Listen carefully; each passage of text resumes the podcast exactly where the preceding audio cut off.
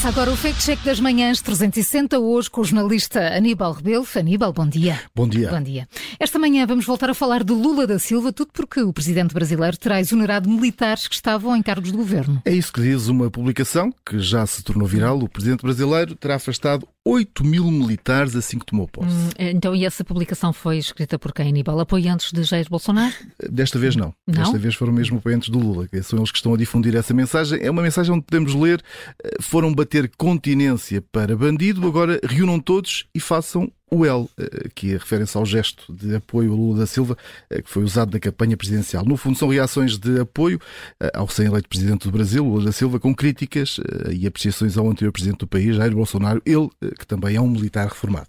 Ora, eu lembro-me que durante a campanha Lula falou em retirar militares de cargos públicos. Parece estar a cumprir a promessa. É verdade, Lula falou mesmo nisso. Dizia o atual presidente brasileiro que não tinham feito qualquer concurso para ocuparem o cargo onde estavam e, por isso, iriam ser retirados. Foi uma frase que foi muito divulgada pelos órgãos de comunicação social brasileiros. Na altura, a CNN Brasil disse que Lula tinha sido impreciso no número que citava, porque o relatório do Tribunal de Contas da União apontava para um número mais baixo. Eram um pouco mais de 6 mil os militares que exerciam funções civis na administração pública brasileira. Ou seja, isso deixa já aqui antever que há pelo menos aqui um erro na publicação que estamos a avaliar, não é? Lula, afinal, já dispensou alguém ou não? Já. As notícias dos primeiros dias de Lula em funções dão conta da dispensa de cerca de 1.200 funcionários. Estavam em funções de confiança na gestão de Jair Bolsonaro.